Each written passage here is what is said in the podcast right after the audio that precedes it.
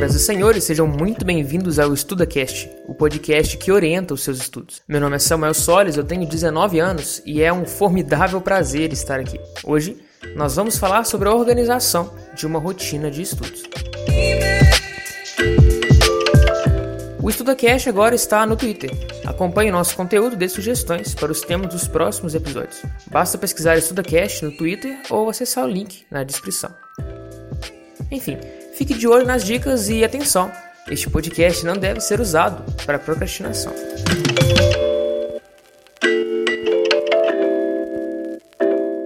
Quando você acordou no dia de hoje, consegue se lembrar qual foi a primeira coisa que fez? Talvez tenha sido escovar os seus dentes ou, sei lá, tomar um café. No entanto, eu tenho quase certeza que a primeira coisa que você fez, logo que abriu seus olhos, foi dar uma conferida no seu celular. Não vou te julgar porque eu também fiz isso. Engraçado é que, se você comparar os primeiros 10 minutos do dia de hoje com todos os últimos 10 minutos dos últimos 30 dias, eles vão ser praticamente iguais, e isso nem é culpa da quarentena. Na verdade, apenas quer dizer que você possui uma rotina e a segue naturalmente, de modo automático e sem grandes problemas. Em relação aos estudos, nós possuímos um sistema de rotina bem semelhante, e depois do estímulo certo, o cérebro passa a reconhecer o processo de aprendizado como algo importante e natural para a continuidade dos dias como eles são. A grande questão aqui é a seguinte: caso esse estímulo não aconteça, o estudo vai ser uma atividade muitas vezes improdutiva e cansativa demais para ser realizada diariamente. E esse é o grande problema da maioria das pessoas.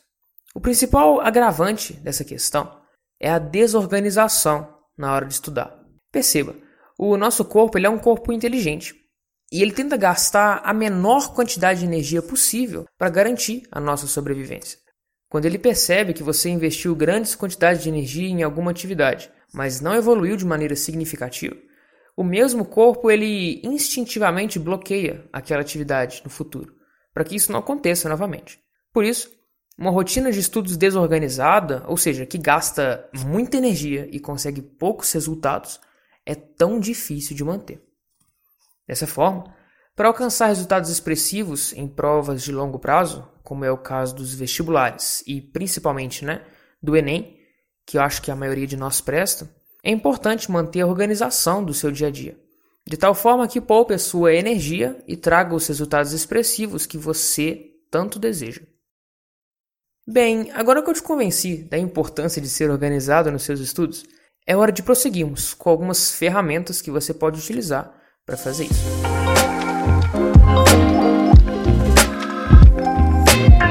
A primeira coisa a fazer para melhorar a sua rotina de aprendizado é justamente identificar como e onde ela precisa de ajustes. Sempre que eu recebo perguntas do tipo: Nossa, Samuel, eu tô perdido nos meus estudos, cara não estou progredindo. O que, que eu tenho que fazer? Eu sempre recomendo a mesma coisa. Vai parecer esquisito agora, porque a gente que está estudando, eu sei que o tempo ele é corrido. Mas confia em mim, vale a pena. Tira um dia inteiro. Provavelmente um sábado ou um domingo que você não tem que fazer tanta coisa. E tira esse dia para você refletir a respeito da sua situação atual em relação ao seu processo de aprendizado. É um dia para que você realmente viaje, sabe? Entre aspas, perca tempo pensando sobre o que você fez até agora e aonde você quer chegar. Quais são os seus objetivos? Reflita sobre os seus acertos, mas também sobre os seus erros, como eles aconteceram e o que você pode fazer para superá-los. Nesse dia, não estude e evite aparelhos eletrônicos. Invista esse tempo, de um dia inteiro, em você mesmo e afaste-se assim, mesmo que por um momento. Eu sei que é difícil, mas por um momentinho se afasta das preocupações futuras. É mais difícil você refletir quando você está preocupado com seu próprio futuro. E eu sei que todos nós somos muito preocupados com isso, mas por um momento, pense apenas no aqui e no agora. Depois de fazer isso, você vai ter uma visão bem mais clara de si mesmo e do contexto que te cerca, sendo capaz de identificar os seus pontos fortes e os seus pontos fracos. Esse, então, é o primeiro passo para reorganizar a sua rotina de estudos.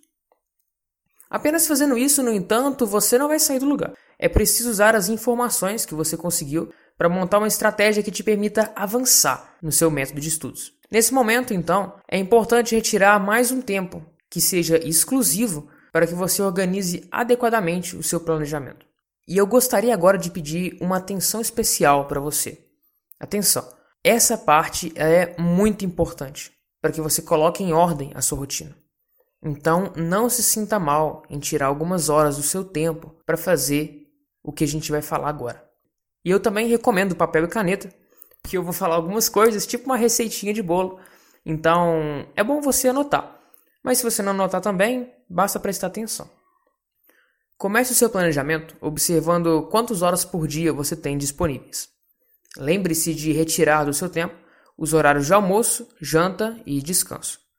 Depois, distribua seus novos horários de estudo ao longo do dia e não se esqueça de definir exatamente a hora que irá começar e terminar. Isso é muito importante para que você pegue o hábito que a gente comentou no último episódio sobre como estudar em uma pandemia. Depois dá uma olhadinha. Além, claro, de fazer isso, você também tem que definir os horários de descanso entre as sessões de estudo, que são igualmente importantes para manter a qualidade do aprendizado. Eu recomendo nesse caso a técnica do Pomodoro, em que você estuda 25 minutos e descansa 5.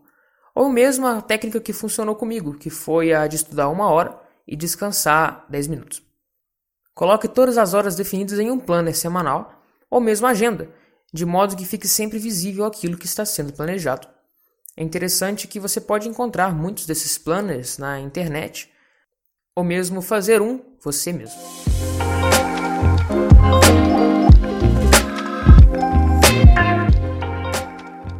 Depois de fazer isso, você vai ter um mapa completo das horas disponíveis para o seu estudo.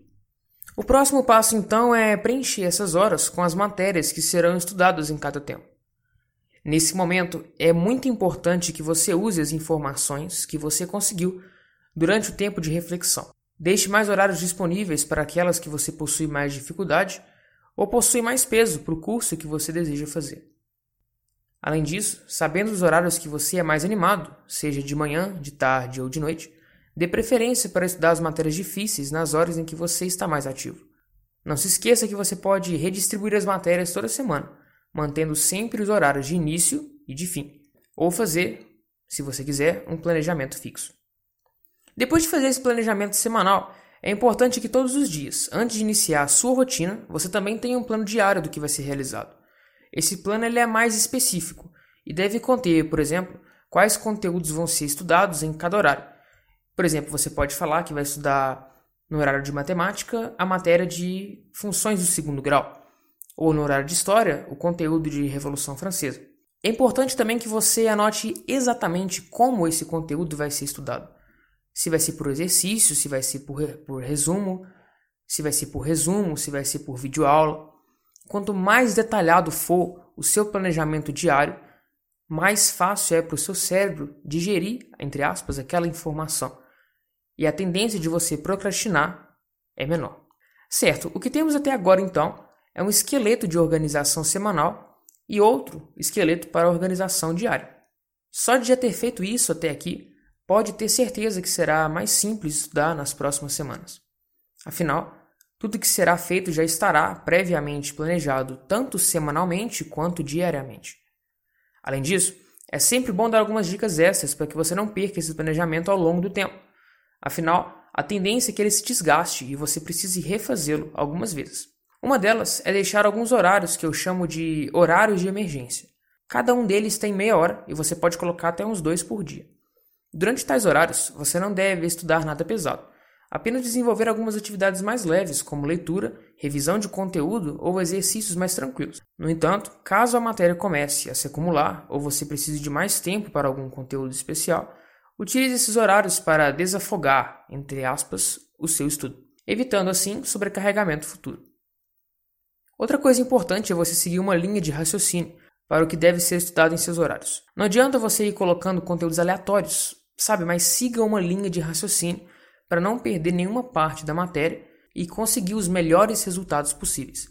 Um jeito prático de seguir uma linha é observar a progressão das matérias em livros didáticos ou seguir o andamento das aulas da sua escola ou do cursinho. Bem, vale lembrar que essas foram algumas das estratégias que eu criei adaptadas à minha realidade. Mas você também pode desenvolver e aplicar diferentes estratégias para potencializar os resultados do seu planejamento. E por isso, sinta-se livre para adaptar as dicas que foram dadas até agora da maneira que você achar melhor e da maneira que você identificar que se encaixam bem na sua própria rotina. Bem, um último adendo. Eu farei um podcast a respeito de quantas horas você deve estudar por dia futuramente. Mas desde já, eu já antecipo para que você não planeje um número de horas de estudo muito acima daquilo que você está acostumado. Nos primeiros dias pode até dar certo, mas a tendência é que você se canse muito e não consiga cumprir o planejamento a longo prazo.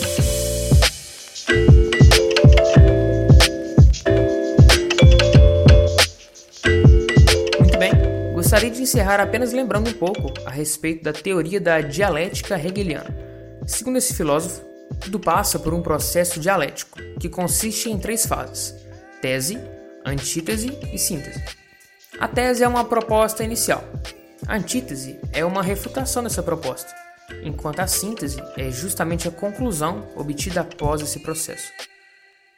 A sua organização de estudos, eu gostaria que você entendesse que ela segue exatamente a proposta de Hegel. Você tira um tempo de reflexão e monta um planejamento de estudo que ele é perfeito para você. E aí está a sua tese. Depois de algum tempo, você perceberá alguns erros que cometeu em seu planejamento e que podem te prejudicar no futuro. E é justamente essa a sua antítese. Depois de perceber os seus erros, cabe a você replanejar aquilo que foi feito para corrigir tais erros. E aí está, portanto, a sua síntese. Dessa síntese vai originar um novo planejamento de estudos, melhor e mais bem adaptado à sua própria rotina do que o anterior. Dessa forma, entenda que o seu planejamento nunca vai ser perfeito, mas deve ser constantemente revisado ao longo do tempo. Eu encerro o podcast de hoje desejando a você ótimos estudos. Muito obrigado pela sua presença. Recomende este podcast para algum amigo que também precisa organizar a rotina de estudos e eu te aguardo no próximo episódio. É isso, até mais. Fechei.